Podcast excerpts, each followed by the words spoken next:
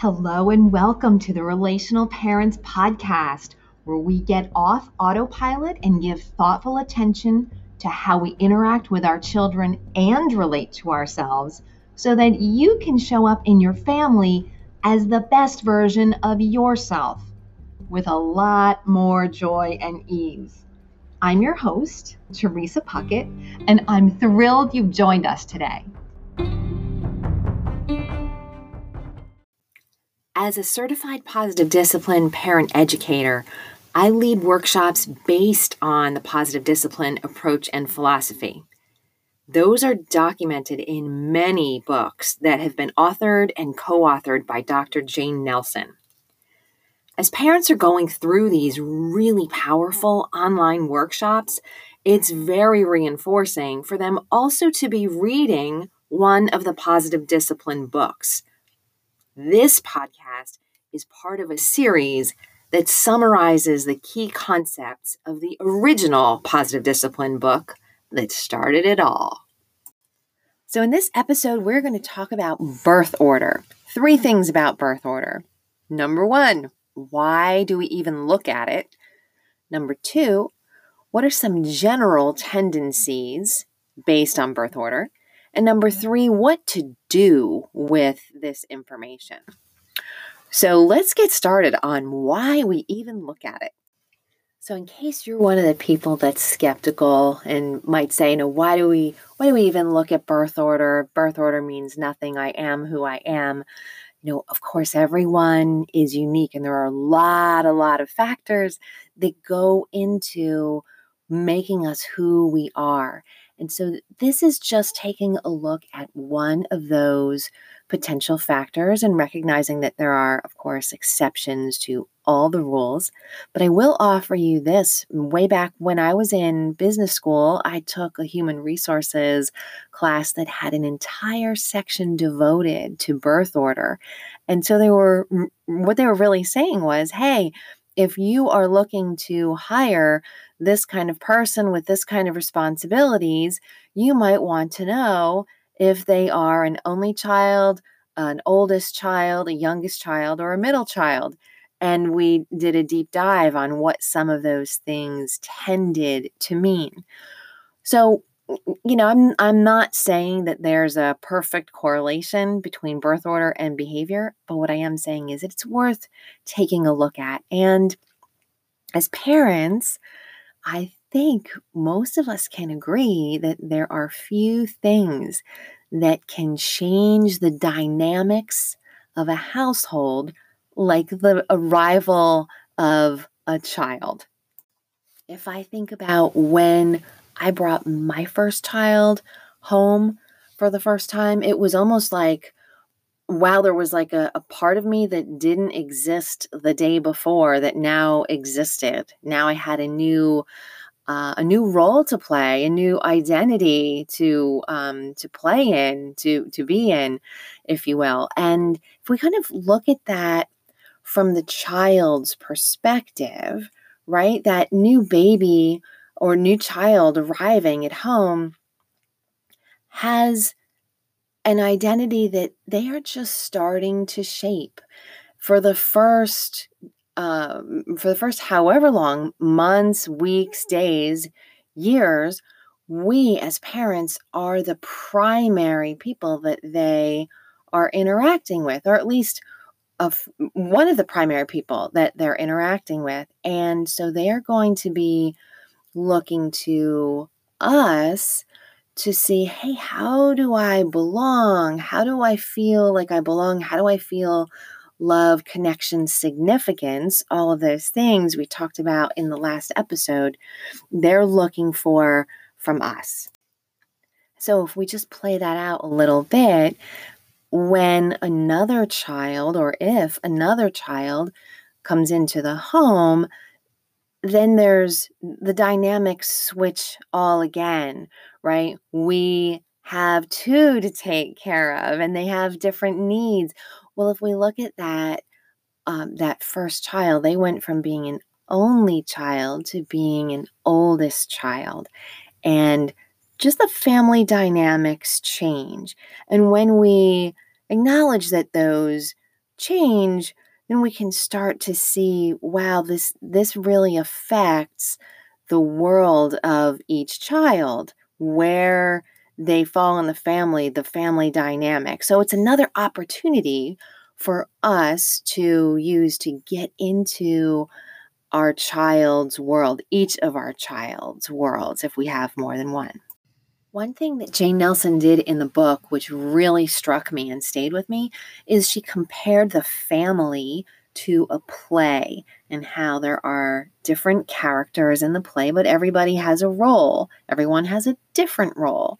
Um, I loved that. And it really helped me to think about how take that a little bit deeper even to say okay if we have two children and so there's, there's, parents and there's two children in the family and one child has taken on the role of the good child so the the next child has a choice and the there are really three options, three typical options that the child has in front of them that they can see. One, they can become better at being the good child and sort of overthrow the good child and take that role away, or they can do something totally different and maybe be, say, the funny child or the athletic child or whatever, which is different than the good child, not in competition necessarily.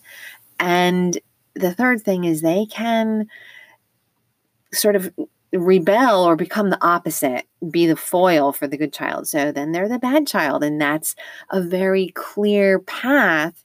The opposite is a very clear path, typically for children. And it's a way for them, if they don't see themselves as being able to be as good as, that is an obvious option for them to become the bad child and to fit in and belong and to get their sense of significance met in that way. So that's just very helpful for us as parents to uh, maybe watch for and not to play into. A lot of times we'll play into it with our language and with our labels, and that is something that we can watch out for as parents. So I know this whole podcast is on birth order. Number two, we're going to get into general tendencies based on birth order, but this is these are just general tendencies, just little snippets, um, and it's just one piece of uh, of the puzzle of who any one child, any one human is. But I am going to uh, get into it a little bit. We'll start with oldest children, and really these are a little bit of the stereotypes, right? The oldest child is typically very responsible. Um, they are seen oftentimes as bossy. They a lot of times get their sense of significance met by being the first because that's what they were in the birth order. So they will take that into other areas of their life. They need to be the first or the best in order to feel significant. Those are the tendencies. So for the youngest, different tendencies, they are typically very skilled at getting other people to do things for them because that is what happened for them naturally as the youngest in their families. The parents and their older siblings typically got significance by doing things for them. So that's how they got their significance by having other people do things for them. And uh, again, that's a general tendency that they can take into other areas of their lives as they get older. So, only children, very, very interesting because only children can take on the characteristics of oldest or youngest it has much more to do with the parents' expectations and the family atmosphere that the parents created for the only child.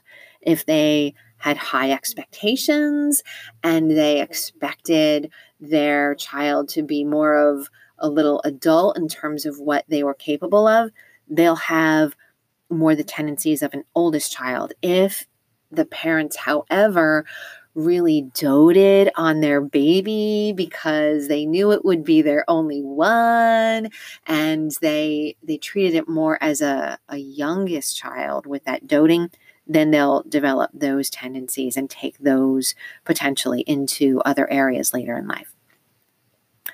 So middle children are uh, there are stereotypes about middle children However, there's a lot more variety in the tendencies of middle children simply because there are a lot more ways to be a middle child. You could be the middle of three, you could be the second or third of four, etc. So there's lots more variables um, in the mix there. But in general, middle children are typically more easygoing than their oldest or youngest or onlys counterparts, and they tend to have a lot of empathy, particularly with underdogs. Um, and you can see they're more easygoing because they had a lot of different dynamics to deal with. They had the olders on one side, the youngers on the other side, the parents. Um, so they had a lot going on and they developed capabilities and coping mechanisms that allowed them to be a bit more easygoing, perhaps. That's at least the stereotype. A couple of other dynamics around birth order and general tendencies I'd like to point out. I loved learning from Dr. Dreikurs and Dr. Nelsen that there's such a thing as being uh, an effective oldest or an effective youngest. And that's when a child spends four years or more in one of those positions. Those four years um, allow a lot of time for them to develop certain beliefs and certain capabilities and tendencies.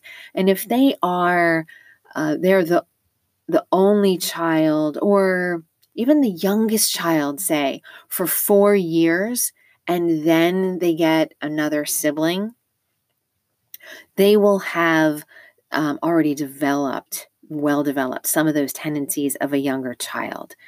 Um, so I thought that was interesting. And then also, very, very important, especially for these times that we live in, blended families.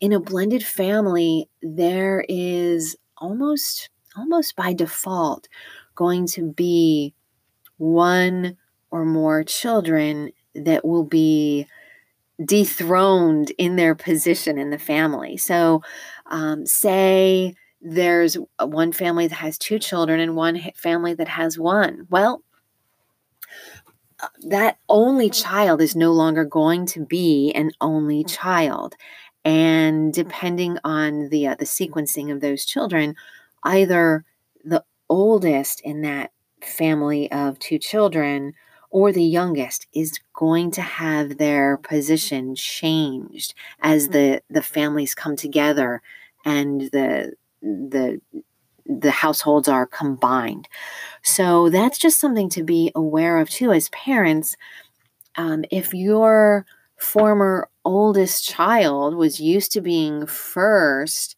and used to being the best at things for a little while anyway, and now they're suddenly not the oldest, that is going to be a dynamic that takes some getting used to from them. And, and they might need to feel some extra encouragement from from the parents in order to um, smooth that out a little bit and figure out new ways to belong and new ways to be significant and really feel that um, that unconditional love. So we come to the third topic. What do we do with this information as parents? Well, if we keep in mind that children are great observers, but really terrible, awful interpreters of what they're seeing, the actions that they're seeing us take, and the energy that they're feeling, they give it, they can give it very mixed up meanings. That's a great thing for us to know as we maybe rescue our kids. Oh, I can get you dressed, sweetie, whatever, you know, no problem. Come on over here. If we do things for our kids that they are capable of doing for themselves, we are actually robbing them of the opportunity to build capabilities, capabilities that will help them to feel important, feel significant, feel like they even belong. Um, this is just, I cannot emphasize this too much because it's all over the positive discipline books. Rudolf Dreikurs himself said, Never do for a child what they can do for themselves. And if you also look at Montessori, who says, follow the child. A child should be allowed to be as independent as they can be given their phase of development. That's where it's important to look at okay, well, if I have two children, I have an oldest and a youngest, and my oldest is going to tend to feel significant by doing better and doing first, and my youngest is going to tend to feel significant potentially by getting things done for them, then I can encourage as a parent, I can really encourage and, and uh, build a family culture that helps my youngest to feel significant for other in other ways not because they got somebody whether it's me or my oldest to do things for them. I can encourage them to do things for themselves. I can um, i can take action that will encourage my oldest in ways that they see they don't have to be first. They have significance even if they're not first in their accomplishments or on the team or or whatever it is. Um, and and there's one thing uh, one common myth i think that i hear a lot from from parents sometimes from grandparents from just different generations they think, you know, oh, this kid is going to have plenty of time to do work and adjust to the cruel world. I'm going to let them take it easy and enjoy themselves now. And and they have this mistaken notion that somehow that is serving the child to wait on them or to do something for them or to let them out of quote unquote work. That is a very adult centric perspective. Really, when children are so young, they have an interest in doing the things that we do. They have an interest in helping us with whatever it is we're doing, whether that is cleaning or cooking or doing laundry. They see it as important work. They want to build their capabilities. So just keep those kinds of things in mind. That's what we can do with this information is we can look at what might be our kids' misinterpretations of family dynamics that they're witnessing. How might we be playing into that?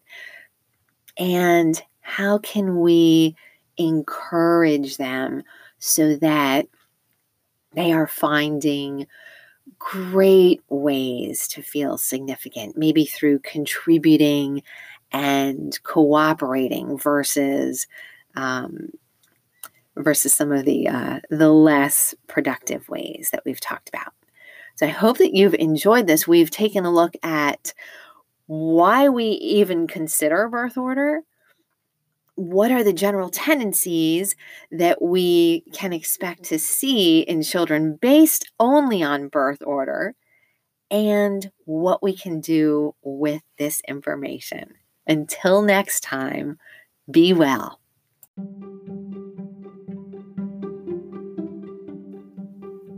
Would you like to interact with other like minded parents? Maybe ask them or me a question about your child? If so, join the growing community of relational parents at facebook.com forward slash groups forward slash relational parents.